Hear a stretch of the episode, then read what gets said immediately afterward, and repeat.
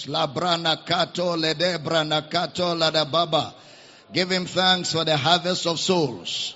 Le grata sekele de brena katole gebere gede zekele de brona katole de baba. Thank him for the harvest of souls. Allah bajaka yanagade gele de bozakala de babra gadaza kale de. We receive the harvest. We receive the harvest. We receive the harvest. Legra da zaka la barakatone kelene mamambres. Praise you, Father. Praise you, Father. Thank you, Lord Jesus. Hallelujah. Praise you, Lord. Somebody shout hallelujah. Can we give the Lord a praise in this place this evening? Glory. Glory. Amen. Are we ready for the week? Well, I'm excited this evening as we begin this week. Another phase of new creation camp meeting. What a joy. We have a true laborer in the house, a man whose relationship and friendship I have come to cherish and enjoy and appreciate. We honor you. We honor the Saints Community Church. And we're just glad that, you know, he's able to take out this week to be with us and his whole team are here with us. We're glad to have all of you here. It's going to be an exciting week. And, um, you know, since we came into relationship with Pastor Chris, the body of Christ is benefiting marvelously from this wonderful relationship. And we honor you. We thank God for you. Thank you for your labor for the kingdom. And we're glad to have you here. Thank you for the sacrifice this week. And we're excited. We're looking forward to great things this week. Are we excited this week? Well, without taking much time as we begin tonight, I want us with Jesus' joy to receive to the microphone Pastor Chris Onayinka, all the way from Saints Community Church. Glory!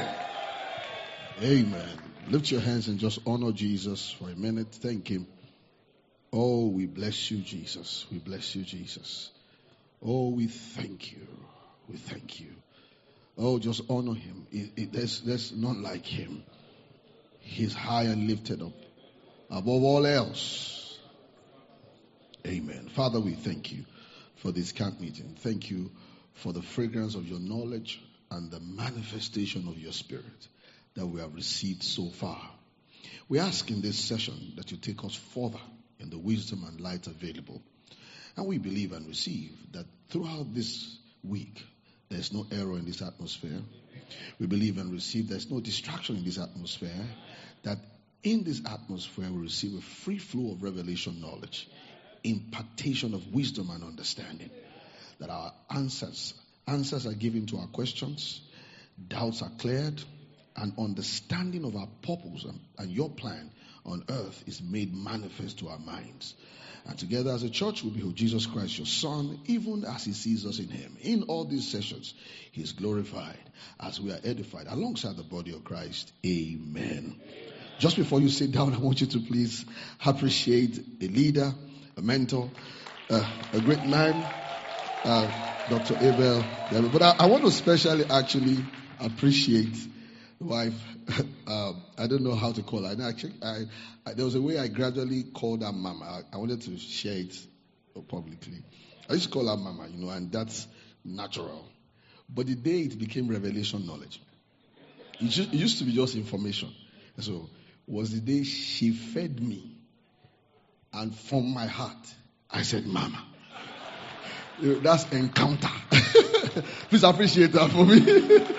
Thank you. She's such a motherly person and, you know, wonderful, wonderful um, partner in the work going on. And I'm always glad to be here.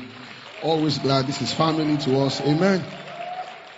We, we don't get dates from doctor ahead of time. Anytime he says it, I say, doctor, don't shock me with the time. Tell me on time. because if he says it's next week, I shut down what I'm doing and I, you know, I, I get into whatever he wants us to do. Yeah, that, that's the kind of relationship we have. And I also came with my friends, colleagues from church, and we're all here because it's family. And that means that just about eight of us pastoring different churches had to shut down their churches this week and hand over the responsibility to be here. Uh, because this for us is just as good as what we do anywhere. So appreciate them for me and also yourselves. Amen. All right, let's have a seat. Praise the Lord. Nice to see some faces here. I may not be able to mention you, maybe because you are fat and finer. Matthew's Gospel 28. And we will be having a great, great time together. And, and, and I hope I can, you know, um, be a little bit unorthodox. Can I? That is so we can interact. And I also want sessions where we can ask questions, even as I'm preaching, even if it's live. It's a, a very core part. One of the things that uh, brought about these particular sessions was discussions I had with Doctor, and we used to speak.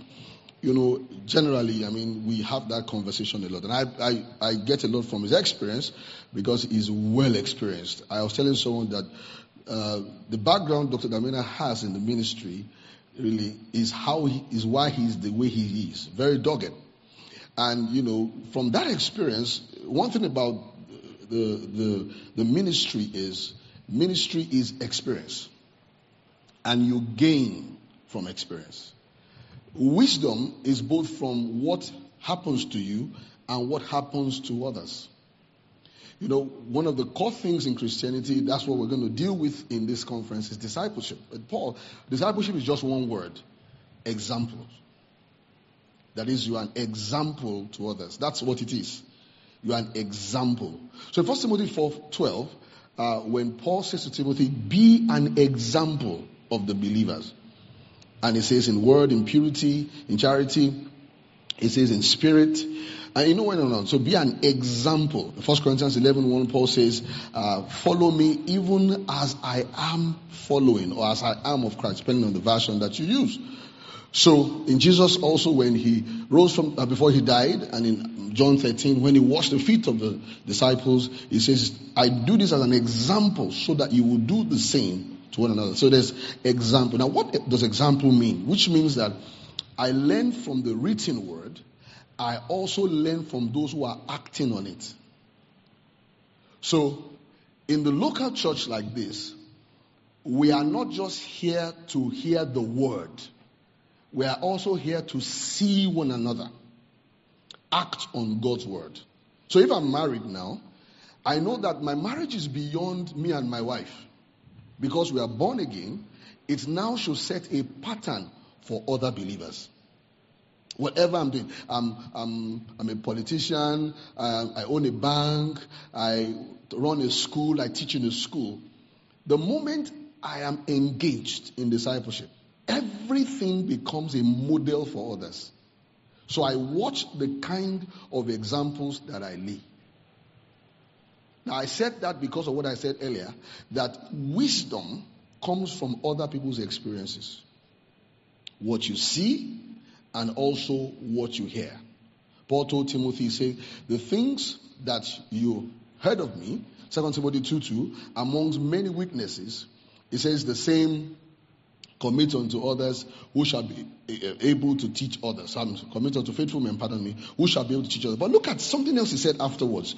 You know, usually, um, don't forget I was on the train of thought, train of thought on what me and Doctor was saying. I'm going to say it.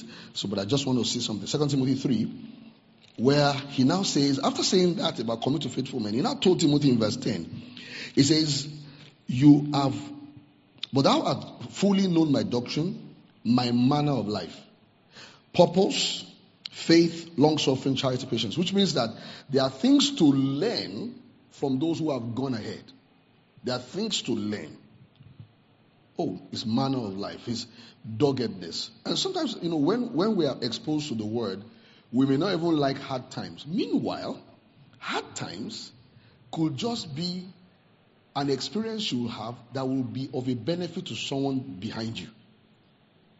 So, I said that to say that it's important that you also learn to learn off people. You can learn from someone who is teaching. You can also learn from someone. You can learn off the person by listening. Which means that when pastor is teaching, for example, and you are just particular about the scriptures he's teaching, not the examples he's giving, not some of the experiences. I know among what people will say, ah, forget expressions, teach the word. Agreed. But there are experiences that line up with the word that illustrate the word to you well. And so we must pay good attention. So I said that So in every conversation, of course, we, we speak about things generally, and I listen a lot because, like I said, you know, you take wisdom from experience. Then we said that somehow, what churches, and I mean yours is, ours is, and many others around the world, there's something we really need to fine tune and know that there is a huge difference. You may not know easily between knowing the word and the ministry of the word. Knowing the word, oh, you know the word. You know what the message is. You know it's about the death of Jesus Christ. You know about the gift of eternal life. Now it's time for the ministry of the word. Now, listen to what I'm about to say a bit. I will get to it and break it down for us. I just have not too much time today. Now, the disciples what was core about their ministry was not just the fact that they they knew the message. Luke 24, 25 to 27 says Jesus took them through the law, the law of Moses, the prophets, you know, concerning himself. You know, that was clear. In Luke 24, 44, he again reminded them, he said, These are the words which I spoke to you while I was yet with you, that all things be fulfilled, treasuring the law of Moses, the prophet, and Psalms concerning me. 45, you open it, you understand and understand the scriptures. But notice, then he now says, um, uh, thus is written, is fulfilled that Christ indeed must suffer and raised from there the third day, and 47, repentance, remission of sins preached in his name among God in Jerusalem. Then in 48, he now says, You are witnesses. Which means that there are things they saw that has now become part of them. Such as in Acts 4:13, they notice that these guys are raw folks, but this is not, I mean, this is rare. They said they took knowledge of the fact that they had been with Jesus. That's not salvation. Oh. That's not salvation at all. That they had been with him. That means they saw in them what they were seeing, or had seen earlier in Jesus. Remember when they were going to choose someone to replace Judas? The qualification, they didn't even say somebody who understands the message. They didn't say that. That was not even part of what they said. They said, He must have been with us from the baptism of John till the day, which means that punctuality is important in choosing leaders. Availability. He from the day till the day he was taken up who went in and out from amongst us. Now, let's say a few things about that. You know that none of them knew he was going to die. So they were not doing it to become leaders. They didn't know. They were plain disciples who just wanted to follow and learn. None of them knew. They didn't, if they had known, for example, that, oh, you know, guys, Jesus is going to die, and they are going to choose somebody who does not miss church. Ah, they will be they will be coming to church two, two hours before the service. But they didn't know. It's just like when Jesus asked for bread and fish. You know, if he had said, Hey guys, I want to multiply it, people would have brought bakery. They didn't know what he was going to do. So the generosity of that little boy is something to emulate. They say, okay, guys, uh, Jesus said he's going to multiply five loaves and two fish, and by, by the time he's done, we'll have 12 baskets full. Someone will say, Come, let me give you a check. You know, that's the kind of giving we do today. You know. And we don't even know who the little boy was. So his name was not put somewhere in the church office. This guy gave us five loaves and two fish. Please thank God for his life. No. So they observed. So when he, when they were going to choose someone to replace Judas, it had to be someone who was always there.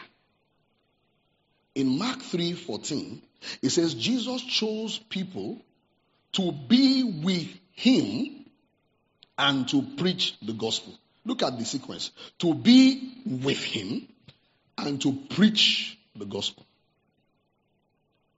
Which means that in the training of ministry, there is the practical experience. Things you must see. There are things like that, sir. Ma, if you don't see them, you cannot reproduce them. You must see it. You, there's no assumption. There's no assumption, okay, I know it because, because I can explain prayer. Doesn't mean I can pray. There is the art of prayer. There was one time like that, some people did a teaching on prayer, say prayer conference, and after the teaching, they just took tea and went home. Excuse me, are you sure they taught prayer? You know, we're doing a book one time on prayer. So after finishing the book, I now called uh, some of the pastors, some of them are here. I said, read this book. Does it inspire you to pray? After reading it, do you want to pray? Two of them came back and said, Not really, sir. So we have to change it. Because if we cannot, if you can't inspire us, you can't inspire others. We don't want a book that just say, Wow, prayer is deep. It's fellowship with the Father, such that you stand in the same stead with Jesus and you utter great and mighty things. Oh, it is good to pray. Give me a cup of tea. you know, that's funny. A book that, in fact, and the testimony has been, some people say that from the, from the second chapter, they start praying. Because if it doesn't inspire you, it cannot inspire others. So there, there's practicality to the message of the Lord Jesus Christ that required, first and foremost, that he became a human being. Because the incarnation shows you that God is an experiential God. You know, it didn't cost him anything to just, you know, in the Old Testament, he was seen in visions and revelations, so he could have stayed that way. But incarnation showed us that he's an experiential God. Is experiential. That's why anything that speaks against the physical gathering of believers has to be a false doctrine. It has to be. God is experiential. So we saw him, we it was felt. It was there were things to hold on to. There were things to hold, to have. So if, if, if we talk about evangelism, we must go out and do evangelism. If we talk about prayer, imagine talking about healing. You say, you know, Jesus is the healer. And say, praise the Lord, hallelujah. And after, after saying that, just say, Amen. And we go. Ah. Number one, there will be people that will be sick in the body because we are in this world. Just pray for them. Because there must be actions to what you have said. Faith is active. You talked about worship and we didn't sing any song. No. So, when it comes to the gospel, the gospel is both a message and a ministry.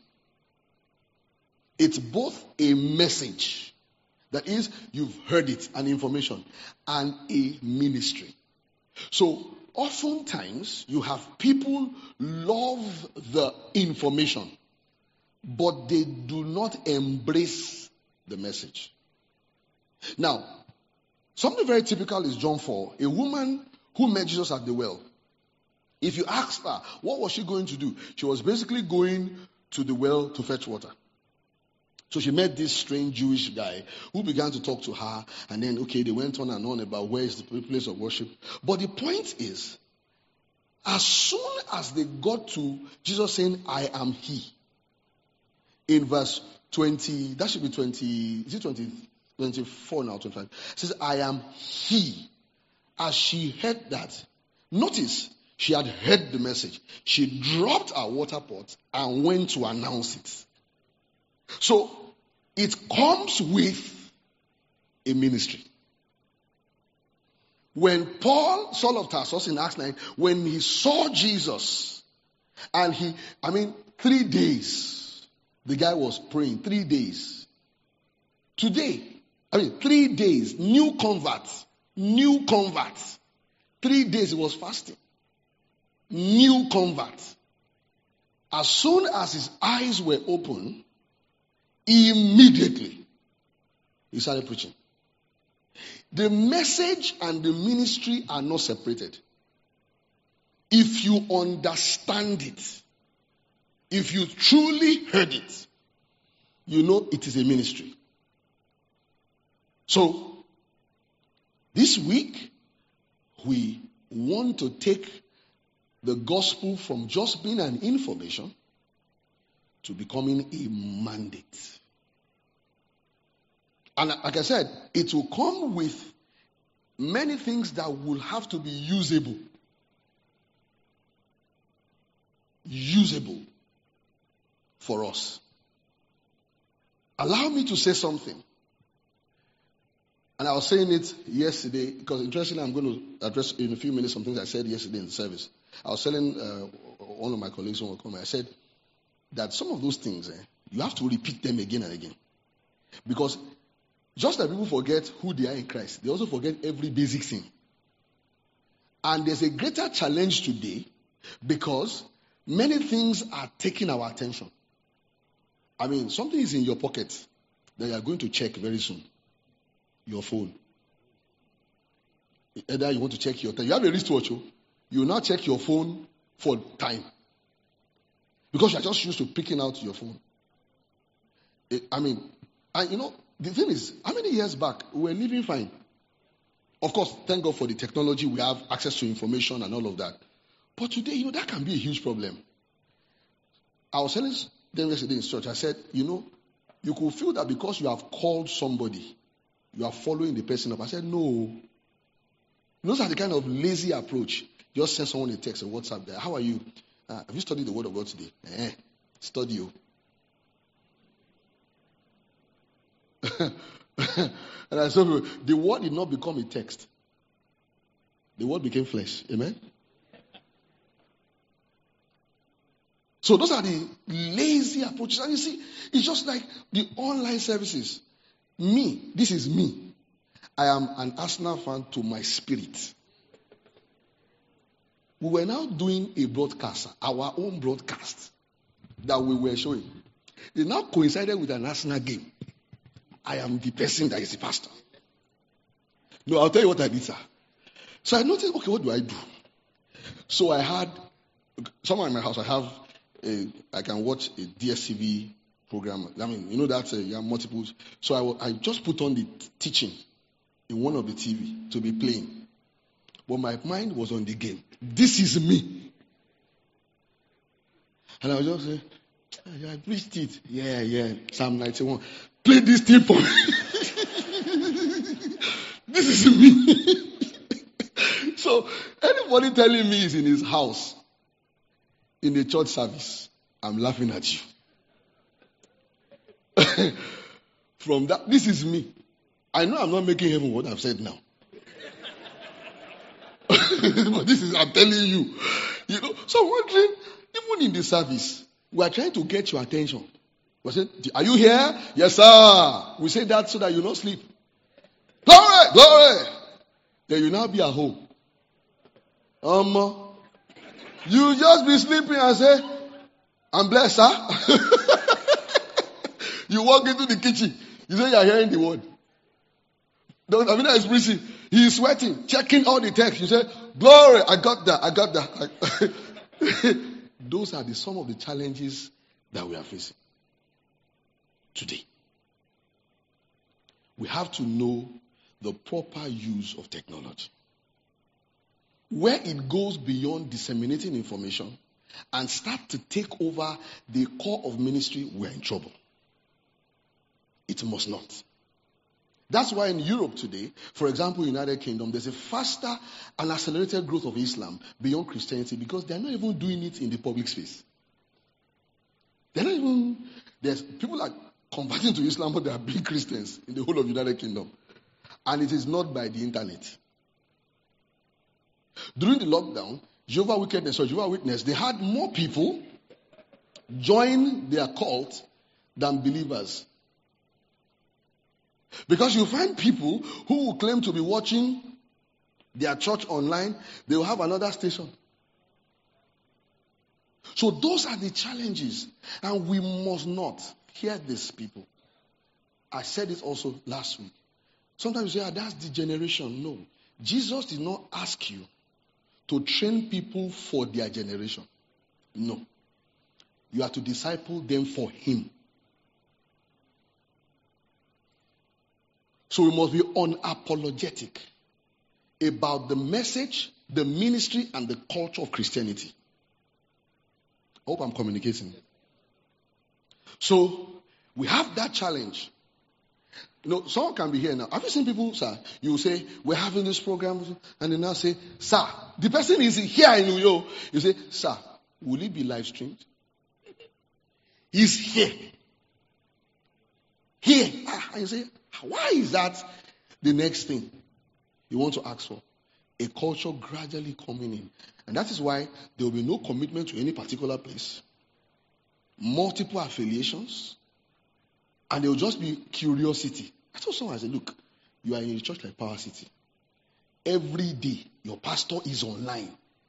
Every some of us are begging him to calm down. We are begging, we are pleading with the host of heaven. And then you are still on one WhatsApp group. Is it what you are really looking for? The one he taught yesterday, do you understand it? You know, say there's one guy like that. He has one WhatsApp, one, one Telegram group. You soon join hell group. Those are the kind of things that hinder the ministry of the word. Because whatever lacks focus cannot grow. It has to have focus. A focus that is unbending. We have a mandate in this city, we have a mandate in this country, we have a mandate in this continent, we have a mandate in the world, and we are focused on it. So, a few questions I ask people.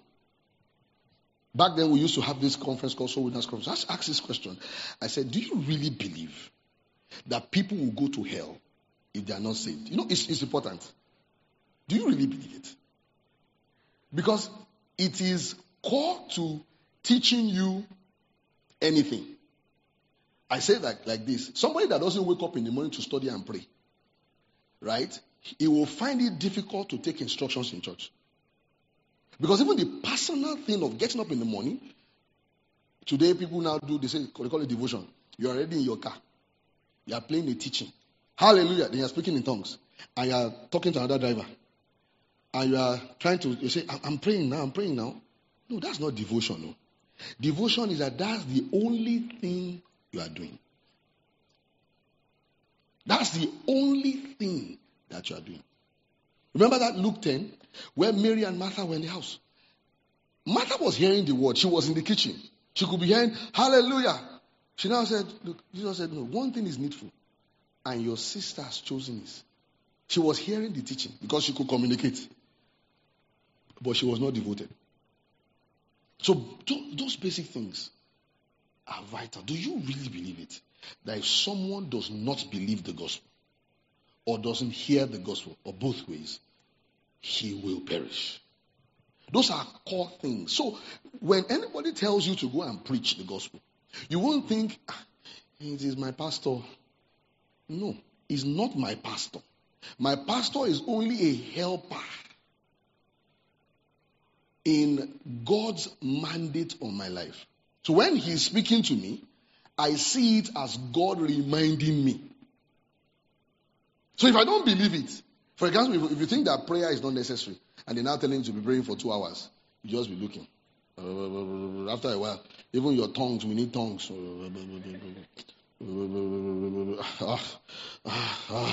But when you discover why we pray, you will, even when it is difficult for you, you know they are training you to do the right thing. So those are core issues we would have to look at in our conversation. That do you really believe it? Do you believe it? Do you in your heart believe that if somebody doesn't hear the gospel, if he hears the gospel and does not believe, that he will perish? It's important.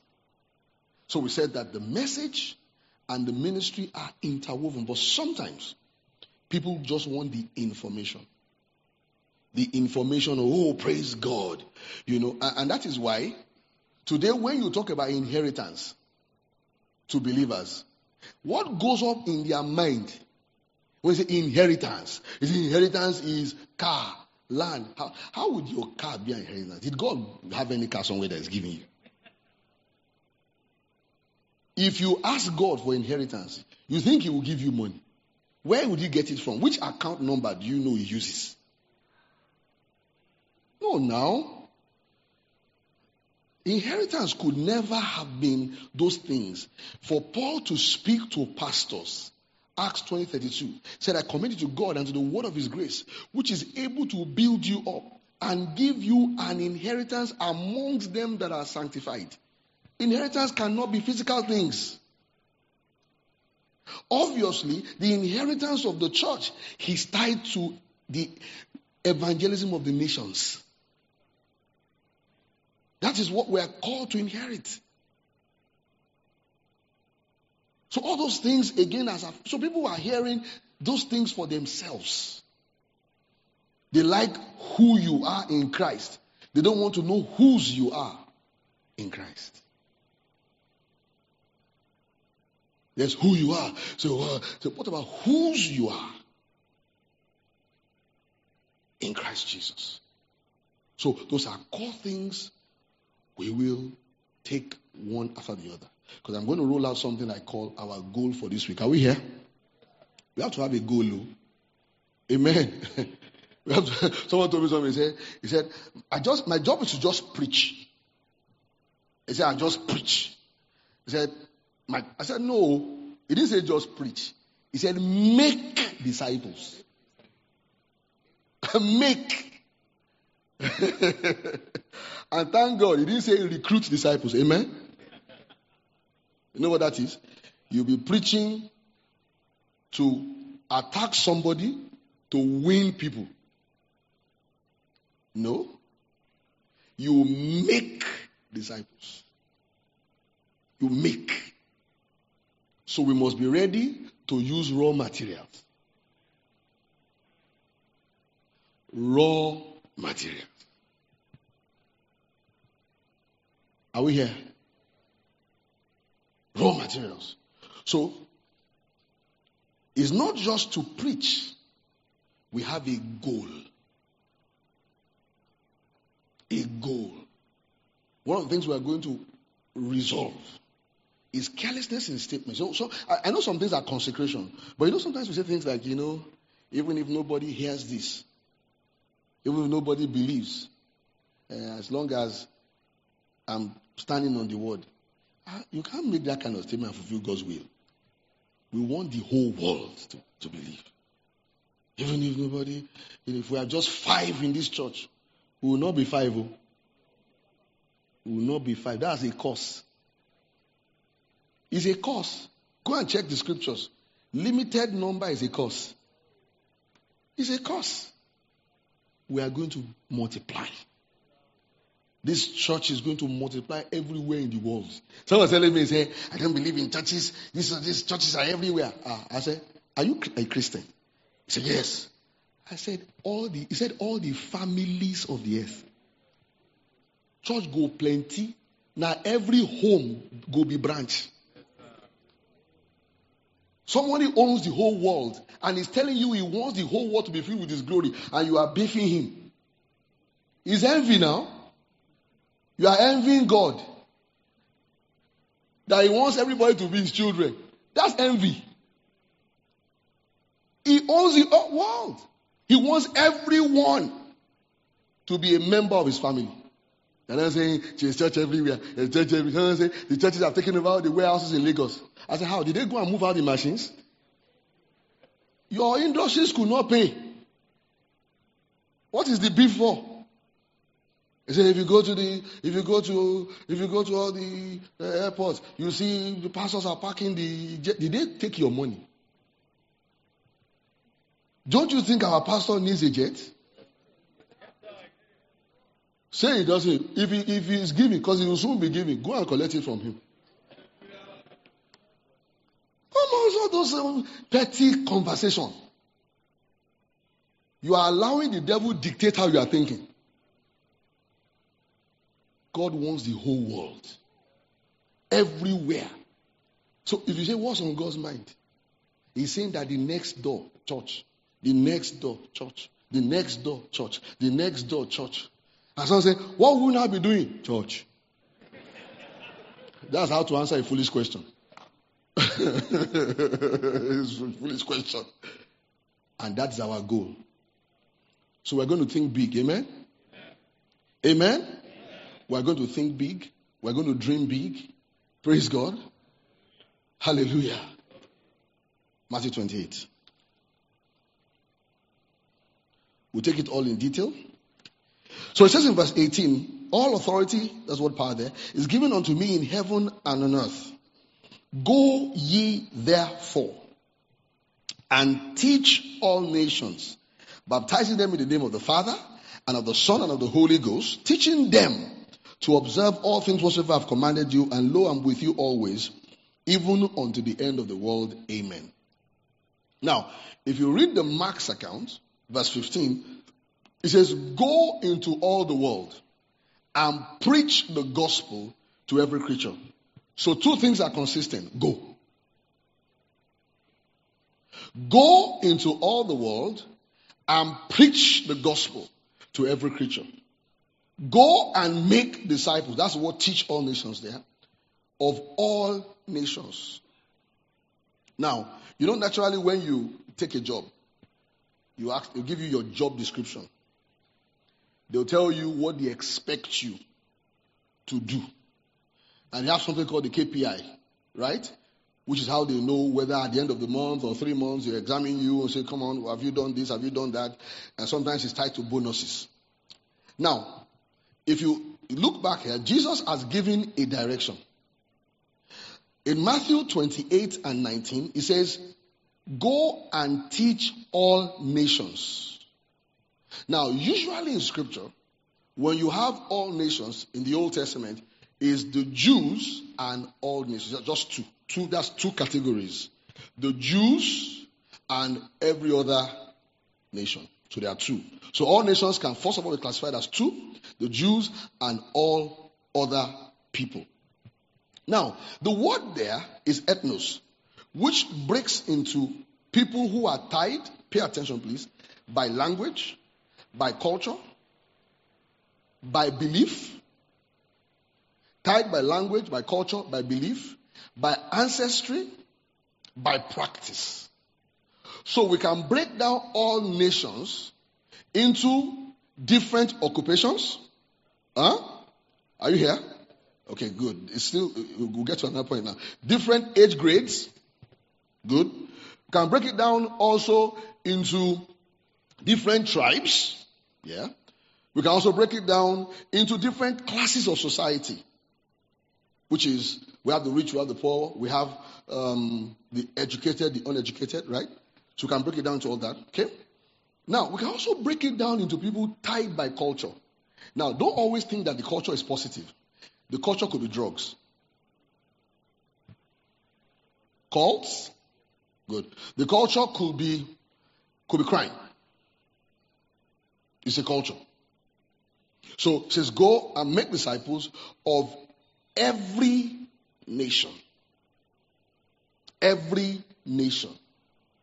Which means that the gospel is multicultural, multi status, we have different categories of people we're sent to. So we're sent to different categories of people. And that is why it's also important that in the content of what we preach and say, even in the services, we must ensure it's not tilting towards anyone at the detriment of others. You know, there's some of us, we can only preach to people who can speak good English. No, that's not good training. Particularly in a society where we have a lot of people that are not literate. Some of us, we can only preach to people who, you know, have a kind of exposure. But if you say, let's go to a village now, say, ah, to go and do what? You know, let's go to one village down here. And they say, well, what if I don't speak their language? You need to also know that in Bible times, they took translators. So I can go with someone and sit down with the person and say, let's preach. You are a believer with me, interpret it. My first experience with that was sometime in 94. And we went to a town. This was a very crazy one anyway. Afterwards, that none of us in the team, we had a missionary uh, team like that, spoke the language of the town. Ah, so it was not like, what are we going to do? Now, two things happened. We actually traveling, so we found ourselves at night to sleep there. Uh, we're now using sign language. So my boss is late now. Then he now said, our guy said, ah, so can't we just follow the leading of the, of, of the spirit? I said to do what? To get somebody who can interpret for us. I said, what kind of man is this? Let's just sleep and go. He said, no, we can't see people like this and not preach to them because that man is, is always dreaming evangelism. I said, look at what this guy is saying. I couldn't tell him, of course. As a believer, you have to pretend. you have to pretend I'm like, what? What did he say? you know? And he just started praying until we found someone. That was the next morning. He now said, We're going to have to stay. That will speak to them and get someone to interpret. You know, that is really the core compelling force of the gospel. You just want the person to hear it. So we have people that won't speak your language. We have to train ourselves that way. What about communicating the gospel to children? You know? What about to the aged? What about to, to different people? Said to all nations. So he says, make disciples of every nation. So we break that down into different categories of people and different categories of people within our society. Now look at Mark 16, 15. Say, go into all the world. So while the first instruction focuses on people, the other one focuses on places. So in the preaching of the gospel, we think people, we also think places. Which means as a church, as a people, as a fellowship, as a cell group, we plan for people and we plan for places. We plan for people and we plan for places. Because there is already a goal. So if you ask me, what is God's will for the church? The world is about 8 billion. He wants us to reach 8 billion people. Does he want us to do hit and miss it? No. In his heart, he wants all the 8 billion to be saved. And some, some of those things are important. You know, there was one of this, our brethren, you know, our brethren, we like sound doctrine, we like the word. So he was now, he now put something on his status. Very interesting stuff. He said, because um, he's a friend, well, maybe he was. So he now put it and said, um, if you don't want people to hear us, they will eventually hear us. Stop, stop telling your members not to listen to us. So I now chatted him. I said, What's the problem? He said, There was one guy in my city. He said, He's telling people not to listen to, to me. So I said, Hold on. I said, How many people are in that city? He said, Well, the whole city is about 2.3 million or 2.5 million. I Very fair. How many people are in his church? He said, There are about 1,000. So if there are 2.5 million, you have 2.4 million, 999,000 that will listen to you. Except you have no focus. What he's saying should not bother you. Except your intention is to steal his members. What he's saying shouldn't bother you. Someone saying, no, nobody should go and somebody stays in one church. Let's say the church is even 10,000. And he says, or, 20, or people 50,000. Nobody should listen to Dr. Damila. Remove 50,000 from 200 million people. Assuming rapture happens, they don't even know they left. Except they are very wealthy. Are you getting my point? Sometimes we get into unnecessary. You have, and that thing takes our focus away. Your focus is gone. You are not discussing what they are saying. See, if you have never done ministry where they will be tearing your poster in your presence, you've not started. Then I'll be the one pasting because I didn't even have people. And somebody will just go after and remove it. And I will now look at the person when it's gone. I can't paste it again. you are who? you know, if this one does not hear you, say it to the next person. Then go back to that one again. Can you hear me now? We are too focused for petty conversations. The high rate of drug addiction in Nigeria is too high for you to be fighting over. Some, oh, see, we have a lot of people to reach. And don't see, don't be shocked though. They will enter our services with those drugs. Amen. They will enter it because we are making disciples. You know, we, you know, there's no there's no boy that doesn't not, not like ready-made disciple. As he's born again, he's speaking in tongues for two hours. Somebody just gets born again now. the next day, he's studying scriptures for, for 20 hours. You can't find that. You know, there was one story they called Taniguru Baniguru. A child that was born with all the teeth and was speaking. That's abomination. How can somebody get born again and immediately is already speaking in tongues for six hours? It's not possible. Peter, James, and John, they slept one hour. Jesus said, That's God. Though. Jesus was there and said, One hour time. He said, Lord, we are with you. We are, we are with you. God could not keep them awake. so that is what Jesus faced. Do you understand? and he was still training them. So there's no ready raw material. Somebody is just very solid. The guy is solid. New convert. It's not possible. You go and check him and he will run away. You say, I'll be in service tomorrow. I'll be in service tomorrow. Say yes. There was one guy like that. I said, say I'm coming now. I'm coming now. So when I didn't see him, I ran back to check him. They said he has left for fellowship. I went to fellowship. I didn't see him. I came back again. Ha. So I not noticed that he was in the house. I said, I can't see him. They said he's not there. he actually asked an unbeliever to be telling me his pastor.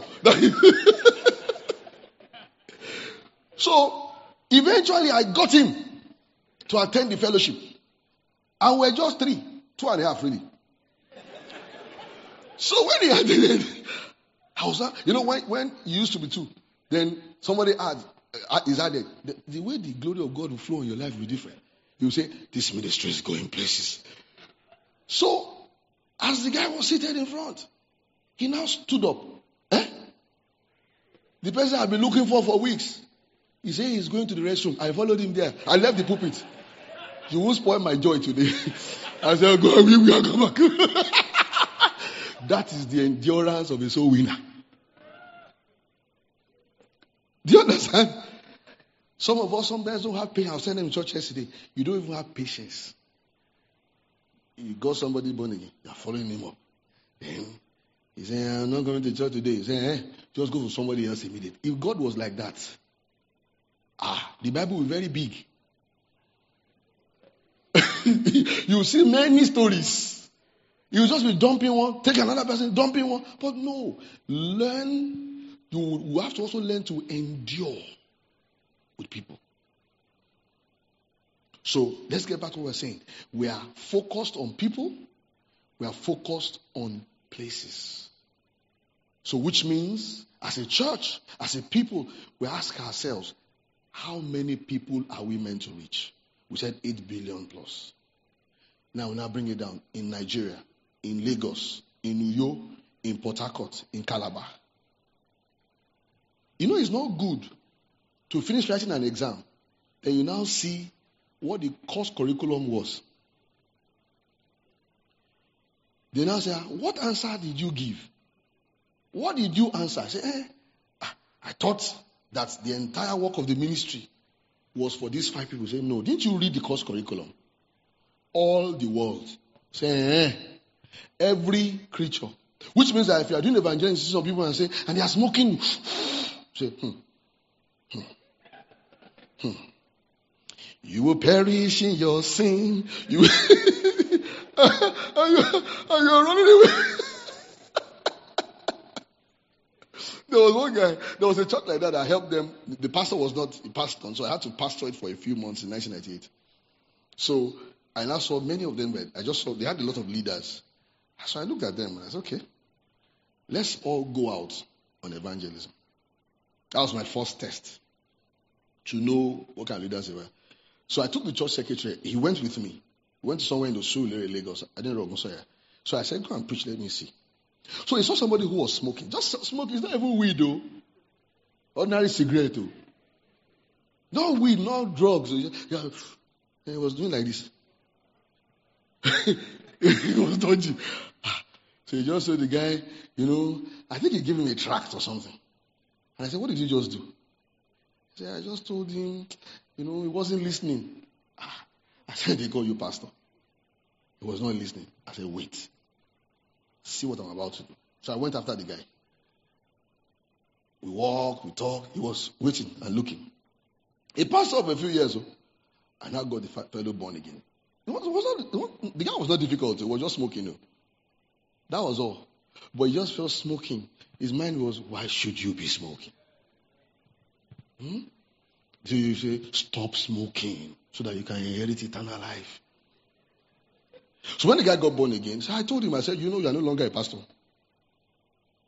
Yes, now. No longer a pastor. Oh. Immediately. You cannot preach the gospel. So who do you want to come to the church? We should go and get people born again for you. One pastor once said, he said, it is sheep, it's sheep that gives birth to sheep. Shepherds don't give birth to sheep. That's why I don't preach. That's a mystery. You didn't get it. It is sheep that gives birth to sheep. Shepherds don't give birth to sheep. That's why he doesn't win souls. I said, Alaji. so it's so core to what we're saying. So you don't ensure that you are answering the right question and reading the right curriculum into all the world. So our location is everywhere. Our focus is on every kind of person. So just this, eve- this evening, because of our time, I'll give you four categories of people that we'll always see. We could expand it as the week goes on. That we'll always see. That would always see. My daughter asked me a question two days ago. She said that she always found out that every time she meets people who have been Christians. So I said to her, I said, Where do you go to? That's the question I asked her. I said, Where do you go to? And she said, I said, Well, because of where you go to, you will always see Christians. It's where you are going to. And you know, sometimes eh, we can do evangelism by facial expression. He's a nice guy. Let me preach to him. when somebody is franking, you know, it's franking, there's frown, there's franking. He's franking, so you just say, Bless you. you are now saying you're only talking to Christians. Of course, you are looking for gentle people now. So I said, Where do you go to? So there are four categories of people that you will always see. One, a group that has never heard the gospel. They have never heard the gospel. T.L. Osborn says this often, eh, or said this then. He said that anyone who comes to church, now you may not take this, eh, I mean, you may disagree with it, but there's something to learn from what he said. So anyone who comes to the service is already saved. He just does not know it. So he says, go out where the sinners are. How many of us can go into a strip club to preach? You say, eh, eh, Jesus. You think it will stain your, your holiness. But you saw Jesus, where was he found? Among winebibbers. Among, among those we call Olosho. He sat with them. You know, if it were to be today, they'll just take it on Twitter. Man of God caught. caught in scandalous places. Even one of them was crying on his video. The emoji said, Is this man a prophet? He should know. And I'm sure in the minds of his own apostles, they were saying, What's the doctor doing around this? Does he not know he's, he's, he's, he's global papa? What is he doing here? So Jesus now looked at them. Uh-huh. He first spoke to the Pharisees. Said, Which of you, if you have a hundred sheep and one should be lost, will not go after the one right? And leave the 99 that needs no repentance. Now, people usually get that parable wrong. There is no one that needs no repentance. He was using what you call sarcasm. That you, you don't need repentance. Right? Let's go after the lost. Everyone was lost. So they, knew he caught them. He said, It's a woman. That's an interesting parable. Loses her jewelry. That's a direct parable. You didn't get my joke. Thank God. Says she will search the whole house to find it. That's still true. To get her jewelry. He now said, when he was done with the Pharisees and they kept quiet, he now looked at his own people. Eh, Peter, when I came to your house, what did you give me? Sick mother in law. Did you? did you? Peter said, oh, Lord, now, why are you saying this publicly? He said, This one, eh? She has been forgiven much. She has loved much. The guy everybody was saying, this guy is a bad guy, Zacchaeus. Jesus said, I'm coming to your house. And he went to, he said, what are you doing? He said, salvation has come to your house. Out where the sinners are. Not convenient evangelism. You're not going to meet somebody who is already, we'll get to that. Somebody already has a Bible, you're doing evangelism. See, you have a Bible here. Do you believe in Jesus? Somebody has a Bible. You're asking whether he believes in Jesus. There's a preponderance or presumption that he does. Say, do you believe? Do you believe in Jesus? So the guy say, I do. What Jesus? Jesus of Nazareth. Are you sure it's the real Jesus? The guy said, It's the real Jesus now. He died and rose for me. Yes. So what did he give you? The guy says, Give me forgiveness of sins so that I will not go to hell. I go to heaven. If I keep fighting, I'll get to heaven. Say, hey, you don't believe. You know, that's wrong. What he lacks is spiritual growth. He's already saved.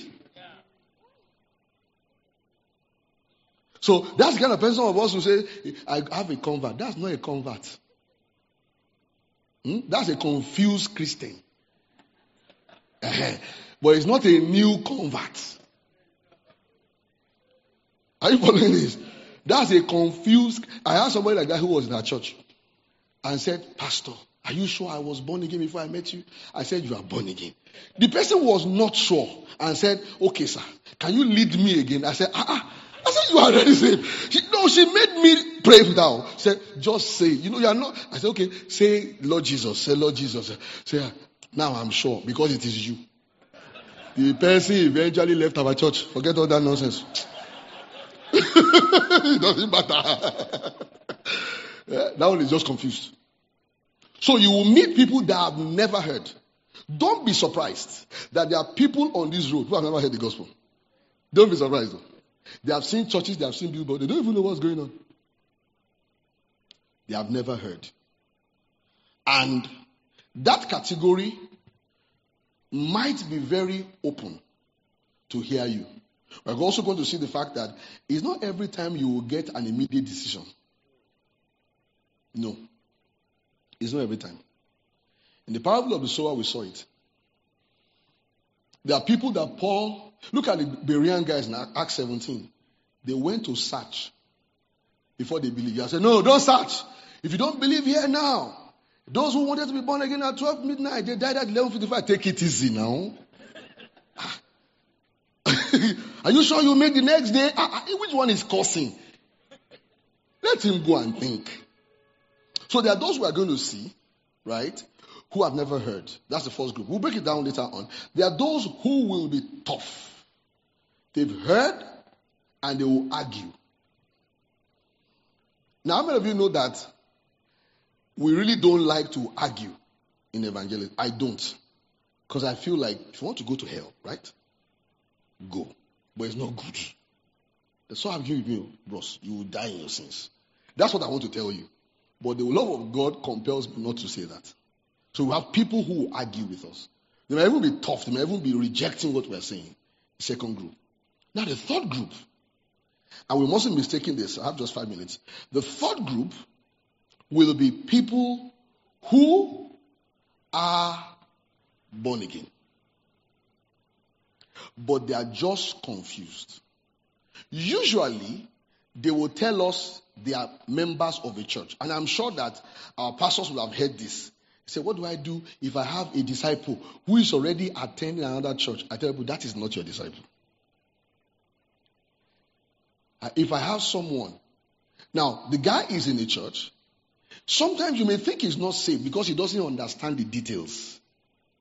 But you, notice that sometimes when you hear doctor preach, it's after a while you will know when you really got saved.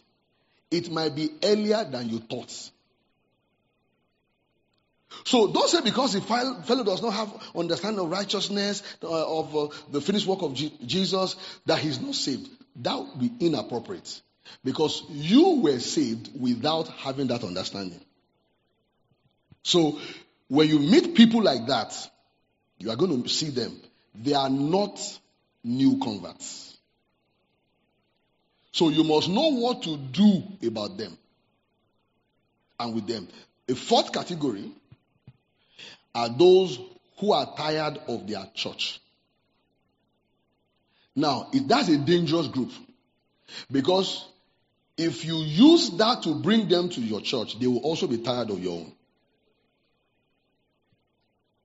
It's a dangerous group. Now, there will be those who are honest, but you can't be sure. So, for us who have a mandate from Jesus, the first two will be those that will want to disciple. The second two will want to help them. There are people that what we're going to do to just expose them to, to uh, riots, expose them to doctor's teachings. That's all we're going to do. Because they are in the last two. But see, that first two, we're going to be dogged about them. Those are the people we are going to raise. Let me see if you follow what I'm saying here. I know what I'm t- telling you looks a bit tough because that last two is oftentimes the easy catch. But the first two is where we're going to see genuine growth in Christ. And they will enter services raw. They won't know how to dress for church. We have to teach them how to pray, how to read their Bibles. We have to teach them how to sit down in church and take notes. We have to. Then we are now raising disciples. And if you are looking for money quickly as a pastor, you won't like that group. No, you won't. It's not wrong for a pastor to look for money. I am looking for money. We are not looking for. Say it and I'll remove your name from the book of life. so that's that's true, right? Does it mean they can't be in our church? We leave that to them. We won't go around persuading people about church membership. Because at that point, we won't be preaching the gospel, we'll be making comparisons. That's not the gospel. Comparing my pastor with your pastor is not the gospel. It's not the gospel. Are we here? So, in closing, we are going to meet those four. We cannot go away because somebody says, I don't know whether I'm born again. We'll stay there and there will be assurance of salvation. We'll give you our pastor's materials and we'll leave the decision to, of church to you at that point. The last fellow who wants to just leave his church and all that, what I will do, if you ask me, it depends, and you have to be led by the Spirit. But what I'll do is that I'll teach you how to be committed to a church. I'm going to teach you that. But the first two are our core, core focus. And out of that group, we're going to raise men and women of God. Just like Jesus did it. Just like Paul did it. How many of us will be able to speak like Paul? That he, when he came to Corinth, he laid the foundation. That takes patience. That takes a lot of patience. And in closing, I'll say, or be like Jesus, who historically, almost everyone that he made apostles or he sent as apostles were teenagers. They were not adults, they were teenagers, but they took the world by storm. And in three years or plus, Jesus told them, Go into all the world. That's some faith, right? And preach the gospel to every creature. And that is the mandate that we have. Evangelism and reaching the lost is not a period of our church, it's what we will do to the end. There is no church too large. Every church is still too small for what is God's dream. So I'll say to us, our target is not having 10,000 members. It's annoying to pray for that. Our target is not a 100,000 members. It's annoying to pray for that.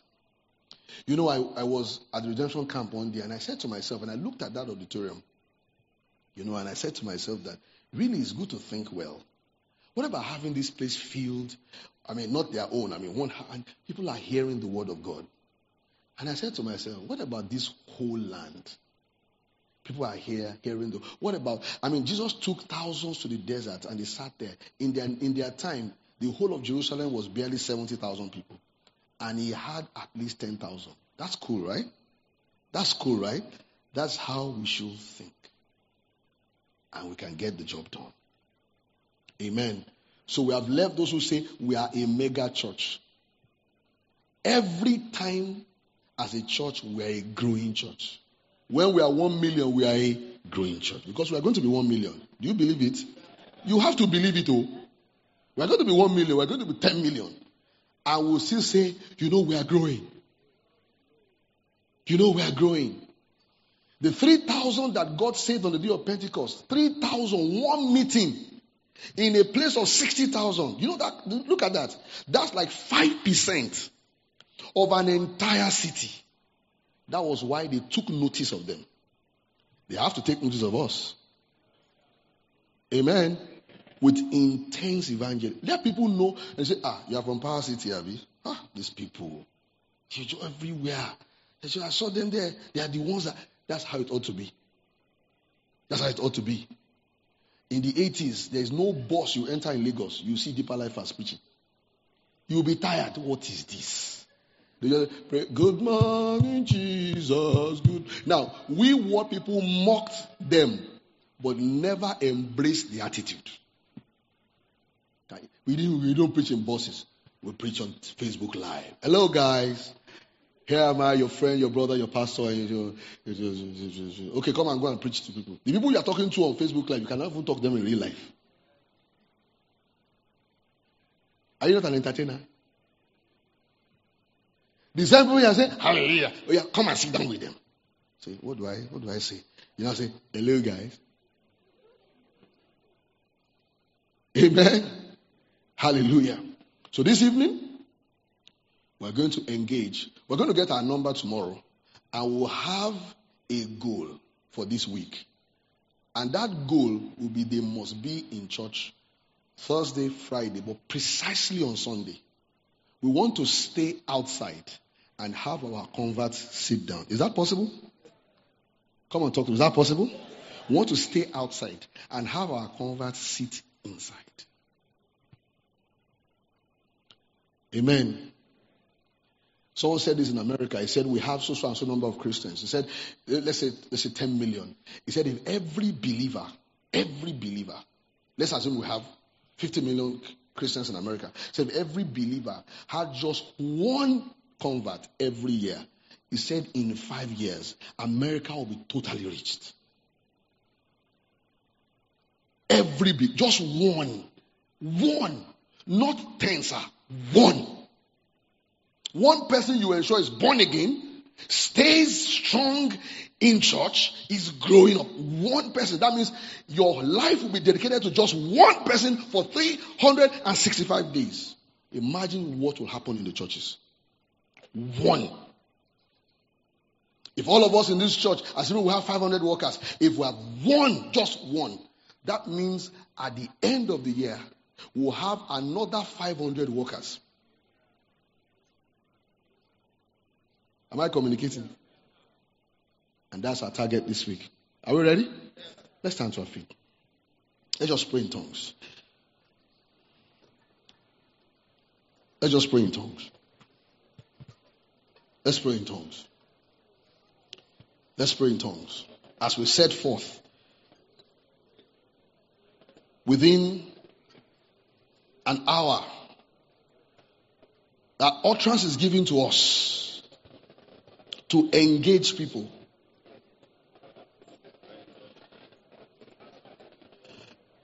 Now, as we're praying, just two minutes, take a pen and write where you want to go this evening. You know it's late, so we, will just take 30 minutes to one hour. And you want to engage one person, and you make up your mind that today somebody will be saying, anybody like that? Write down where you want to go. And we're going to pray about it. Where I want to go in this city today. And have a conversation that will lead someone to the Lord. Well, what do you want us to do? To be that's what we're going to do. Right? Hello? Are we together? So write the place down where you will go and what you want to do, and we're going to pray about it. That's prayer point. And we're going to go. We said that our speech and preaching will not be with the enticing words of man's wisdom, but in the person of spirit and of power, that their faith is not stand in wisdom of men, but in the power of God. We pray that the gospel is acceptable as we preach it. Amen. Have you written it down? So let's pray. Let's take a few minutes, just pray.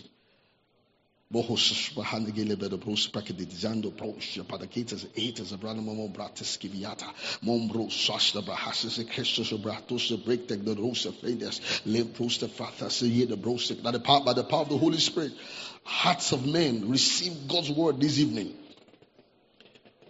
We pray that God's supernatural beings, angels, are dispatched on our journeys. They make things smooth this evening as we preach, we, we have revelation.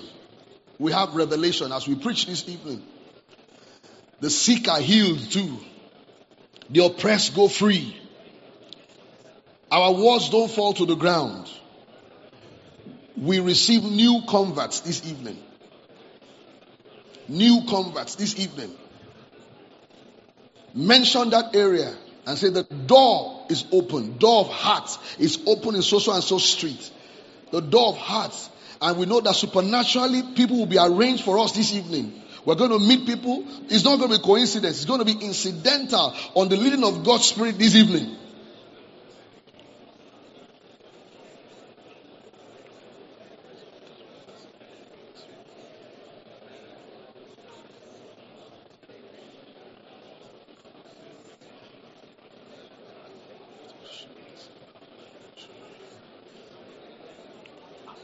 We birth sons this evening. We birth new creatures this evening. We birth God's men this evening.